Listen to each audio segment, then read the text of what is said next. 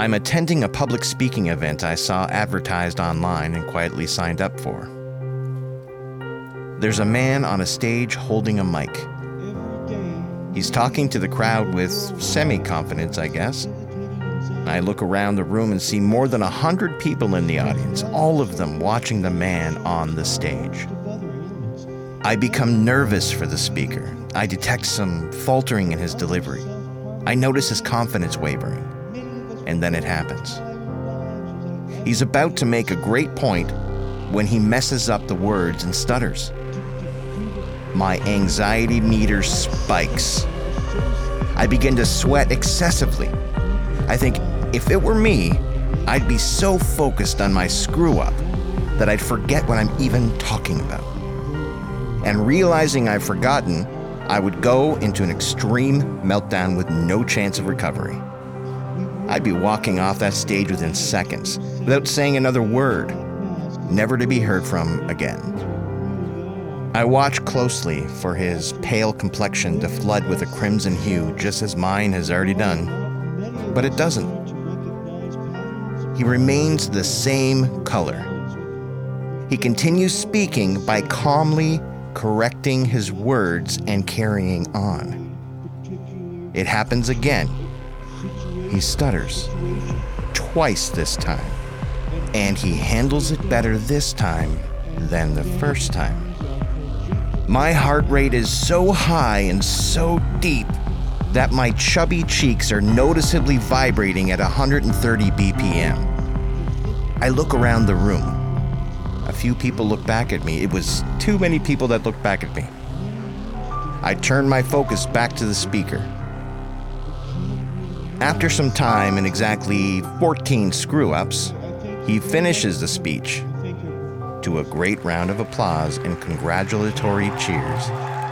The seats soon empty and people slowly line up to shake his hand beside the stage. I immediately decide my palms are far too damp to shake anyone's hand, and my body's already at DEFCON 3. I feel flushed, my knees buckle, and my body quickly bobs down and back up again. Somebody surely saw that. So I purposely dip again a few more times to cover up that original blunder. Maybe people will think I'm stretching in an unconventional way. I need to recover and charge up. So I find a relatively hidden place from which to observe and conserve energy. Funny, nobody seems to care about any of the speaker's stutters. Nobody cares how many times he screwed up. But I do. And it's people like me I'm afraid of. I've decided to leave early, but I've spotted at least three people I know and four more I might know. So I map out an exit route, commit to the plan, and execute it. I try not to make eye contact with anyone as I pass through the scattered scrums of jovial people laughing and carrying on, but I do anyway. I see my old friend Wayne and he sees me. We lock eyes for a fraction of a second. I quickly dart my eyes to the left and to the right of him in an attempt to look like I naturally didn't see him. I just don't have the energy to talk to Wayne right now. I really don't. I've spent it all absolutely freaking out over the speaker's mistakes and then analyzing and definitely judging his mannerisms, speech patterns, repeated words, inflection, and vocabulary. I make a clean getaway and head for my car. Seconds later, I drop my misfiring body into the driver's seat and close the door. At that very second, I get immediate and utter relief. I can feel the solitude recharging my weakened avatar. I take a deep breath and through pursed lips let it out slowly. And then I begin to fear the possibility of a knock at my window. So I start the car and drive away.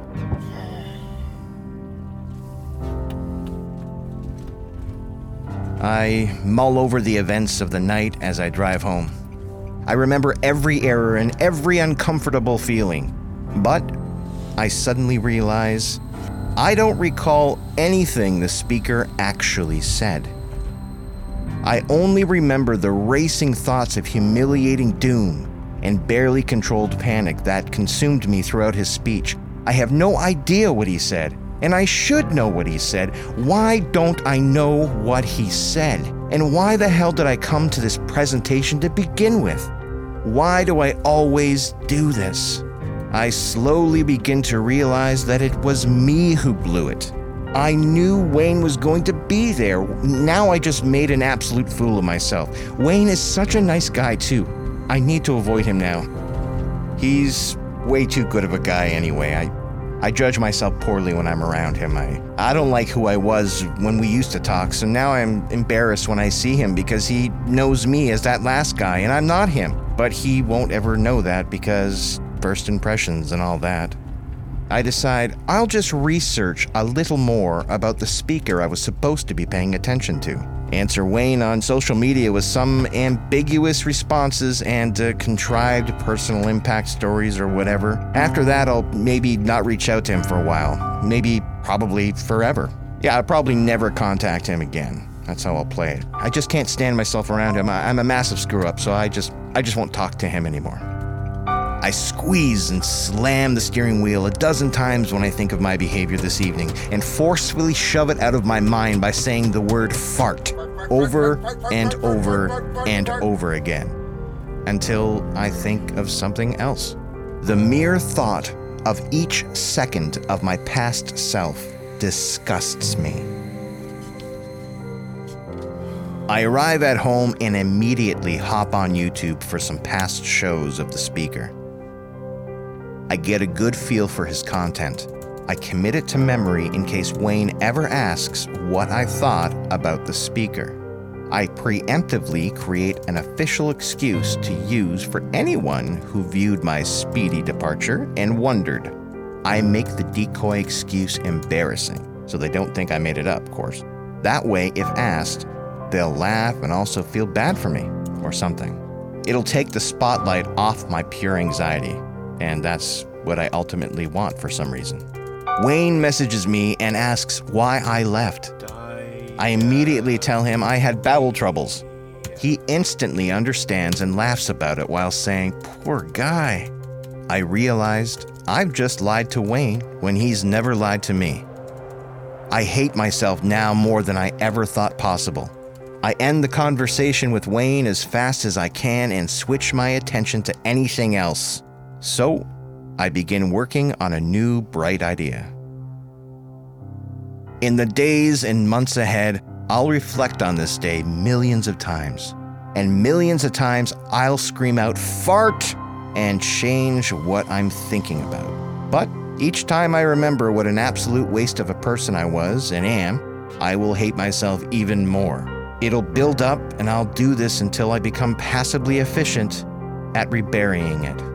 It'll bother me less and less until I think of it almost never. The self hatred energy will build.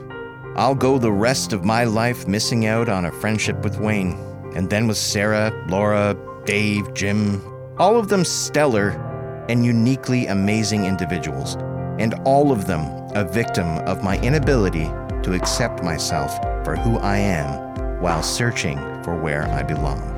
I'll cut off family I disagree with because it's better to remove people for any arbitrary reason rather than be reminded by their presence what a loser I've always been.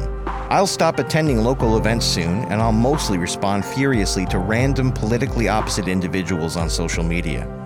Ones I don't have ties to, ones I care less about and can unleash my pent up anger on as I overcompensate by fancying myself an online hero snuffing out bad guys wherever in the world they may be lurking, only to hate myself the next day for the embarrassment of giving in to the anger and the sheer arrogance I projected, all the while believing I was right. And my cliches, their cliches. Everything is a cliche, everything, and it's maddening. It'll go on like this for the rest of my life as I cycle through new bright ideas and creative impulses. But each second of each day, in millions of ways, I will ask myself the same futile questions Who am I? What am I? Where do I belong? Why am I? And somehow I'll expect an answer to come, but it never does.